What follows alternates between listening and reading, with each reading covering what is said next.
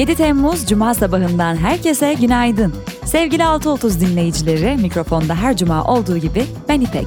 Yılın en sevdiğim ayı benim için oldukça değişik geçiyor. Dolunayın da etkisiyle harika bir başlangıç yaptığımı söyleyemeyeceğim ama her açıdan değişik bir dönemdeyim. Bence çoğumuz da aynı hisleri paylaşıyoruz. Umarım çok daha keyifli ve huzur dolu günler bizi bekliyordur. Bu arada dikkat dağınıklığımıza katkı sağlayacak Nur Topu gibi yeni bir uygulamanın da hayatımıza dahil olduğu bu hafta itibariyle gürültüden uzaklaşabilmek çok daha fazla önem kazanıyor. Threads üzerinde bizi takip etmeyi unutmayın efendim. Ayrıca bilgiyi derli toplu ulaştırma maceramızda bu yaz sıcaklarında ekibimizin yüreklerini ferahlatacak destek mesajlarınızla tüm görüş ve önerileriniz bizim için çok önemli. Hepsini editorial.aposto.com'a mail adresimizden bize yazarak ulaşabilirsiniz. Bugünün bülteni Ulysse Nardin ile birlikte ulaşıyor. İkonik formuyla sadece ve sadece zamanın ritmiyle hareket bulan Freak One, tasarım saatçiliğe yeni bir boyut kazandıran İsviçreli saat üreticisi Ulysse Nardin için en önemli iki ilkeyi bir araya getiriyor. Yenilik ve ustalık. Geçmişi bugünle buluşturan ikonik model Freak One hakkında detaylı bilgiye bültenden ulaşabilirsiniz. Piyasalar ve ekonomi Cumhurbaşkanı Erdoğan, emekli maaşları ile ilgili bakanlara talimat verdiğini dile getirerek, Cumhurbaşkanı yardımcımız ve ilgili bakanlarımız iyileştirmeler hususunda çalışmalarına başladı, dedi. Tüm Emekliler Derneği Genel Başkanı satılmış çalışkan, beklentimiz asgari ücrete yapılan %34'lük zamma ilk 6 aylık tüfe oranını eklenerek %54 zam verilmesidir, dedi memurlar 1 Temmuz-15 Temmuz dönemi için yalnızca %17,55'lik enflasyon farkını alırken 8077 liralık seyyanen zammın 4035 lirasının ise ödenmeyeceği öğrenildi. TBMM'ye sunulan teklifin 14. maddesinin D bendinde memurlara seyyanen zam uygulanmasının 15 Temmuz'dan itibaren başlayacağı ifadesinin bulunduğu dikkati çekti.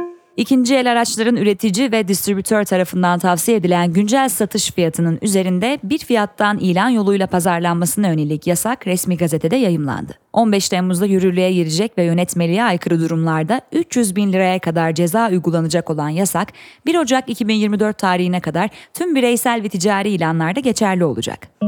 Borsa İstanbul'da BIST 100 endeksi günü 6.141,14 puanla tamamlayarak tüm zamanların en yüksek günlük kapanışını gerçekleştirirken gördüğü en yüksek seviye rekorunu da kırdı.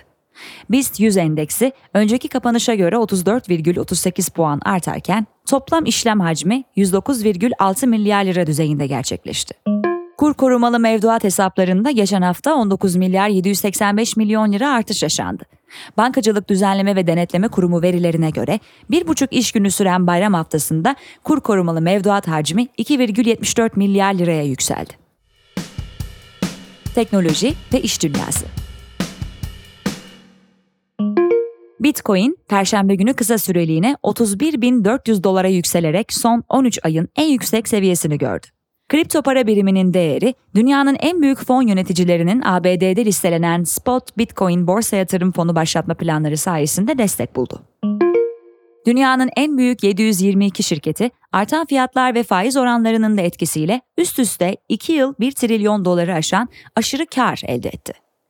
Oxfam ve ActionAid tarafından gerçekleştirilen analize göre bu şirketlerin toplam karları 2017-2020 dönemi ortalamasına göre %89 yükseldi. Araştırmaya göre şirketlerin karları artarken aynı dönemde 50 ülkedeki 1 milyar işçi 2022'de toplam 746 milyar dolarlık maaş kesintisiyle karşı karşıya kaldı. Volkswagen, Çinli yarı iletkenlerde ve elektrikli araçlarda kullanılan iki nadir metale ihracat kısıtlamaları getirmesinin ardından metal piyasalarındaki durumu izlediğini ve tedarik zinciri krizi sorunu yaşamamak için gerekirse önlem almaya hazır olduğunu belirtti. Tayvan merkezli çip üreticisi TSMC ise uygulanacak kısıtlamanın üretimi doğrudan etkilemesini beklemediğini bildirdi. Spotify, kullanıcılarına Apple'ın uygulama içi satın alma sistemi aracılığıyla premium hizmeti için abonelik satışını desteklemeyi sonlandırdığını bildirdi. Spotify 2016 yılından bu yana Apple'ın uygulama içi satın alma sistemiyle yeni aboneliklere izin vermese de önceden bu şekilde abone olmuş kullanıcılar ödemelerine Apple aracılığıyla devam edebiliyordu. Politika İsveç, Türkiye ve NATO temsilcileri bugün Brüksel'deki NATO karargahında bir araya gelerek İsveç'in üyeliğini görüştü. Toplantıda Türkiye'yi Dışişleri Bakanı Hakan Fidan temsil etti. Toplantının ardından açıklama yapan NATO Genel Sekreteri Jens Stoltenberg, pazartesi günü NATO Liderler Zirvesi'nin yapılacağı Vilnius'ta Cumhurbaşkanı Erdoğan ve İsveç Başbakanı Kristersson'la bir araya geleceklerini söyledi. İsveç'te ilk kez PKK'ya finansman sağlamak suçlamasıyla yargılanan bir kişiye hapis cezası verildi. Mahkeme 4 yıl 6 ay hapis cezasına çarptırdığı kişinin sınır dışı edilmesini istedi. Mahkemenin kararı NATO'ya katılımı için Türkiye ve Macaristan'ın onayını bekleyen İsveç için bir ilk olarak kayıtlara geçti. Cumhurbaşkanı Erdoğan'ın tahıl anlaşmasının 17 Temmuz'da sona ermeden önce Ukrayna Devlet Başkanı Volodymyr Zelenski ile görüşeceği aktarıldı. Kaynaklara göre Zelenski Cuma günü görüşme için İstanbul'a gelecek. Gerçekleşmesi halinde bu, Rusya'nın Ukrayna'yı işgalinin başlamasından bu yana Zelenski'nin Türkiye'ye yaptığı ilk ziyaret olacak. Rütük, genel yayın yönetmeni Merdan Yanardağ'ın tutuklanmasına gerekçe gösterilen terör örgütü PKK'nın lideri Abdullah Öcalan'a ilişkin sözleri nedeniyle Tele1'e 7 gün yayın durdurma ve %5 idari para cezası uyguladı. Saadet Partisi ile Gelecek Partisi, TBMM'de grup kurma konusunda anlaştı. İki parti, işbirliklerinin sınırlarını belirleyen ortak açıklama paylaştı. Açıklamada, Saadet Gelecek İttifakı adı altında bir ittifak kurmuşlardır. İttifak, meclis çalışmalarının yanı sıra 31 Mart 2024 tarihinde yapılacak olan yerel seçimlerde de seçim ittifakı dahil her türlü işbirliğini kapsamaktadır ifadesi yer aldı. Belarus Devlet Başkanı Alexander Lukashenko, Rusya'nın paralı asker grubu Wagner'in lideri Yevgeny Prigojin'i hala Rusya'da olduğunu söyledi. İsrail'de Başbakan Benjamin Netanyahu'nun yargı reformuna ilişkin protestolar devam ederken hükümetin protestoculara karşı aşırı güç kullanmasını istediği Tel Aviv Emniyet Müdürü'nün istifa ettiği açıklandı.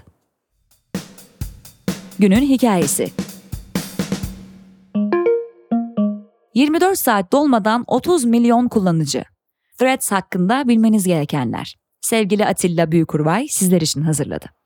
Meta CEO'su Mark Zuckerberg, Elon Musk'tan ve Twitter üzerinde yaptığı değişikliklerden bıkan kullanıcılara yeni bir alternatif sunacak olan metin bazlı Instagram'da diyebileceğimiz Threads uygulamasını nihayet yayına aldı ve üzerinden 24 saat bile geçmeden 30 milyon kullanıcı eşiğini aşarak Twitter için ilk gerçek tehdidi oluşturan rakip oldu.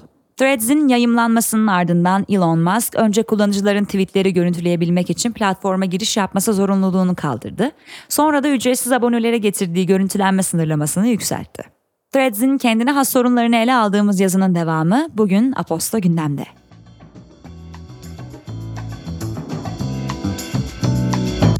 Evet sevgili dinleyenler, bugünün bülteni Yulis Nardin'le birlikte ulaştı. Sizlere şimdiden harika bir hafta sonu diliyorum. Sanırım bizi parçalı bulutlu bir hafta sonu bekliyor. Mikrofonda ben İpek. Tekrar görüşünceye dek hoşçakalın.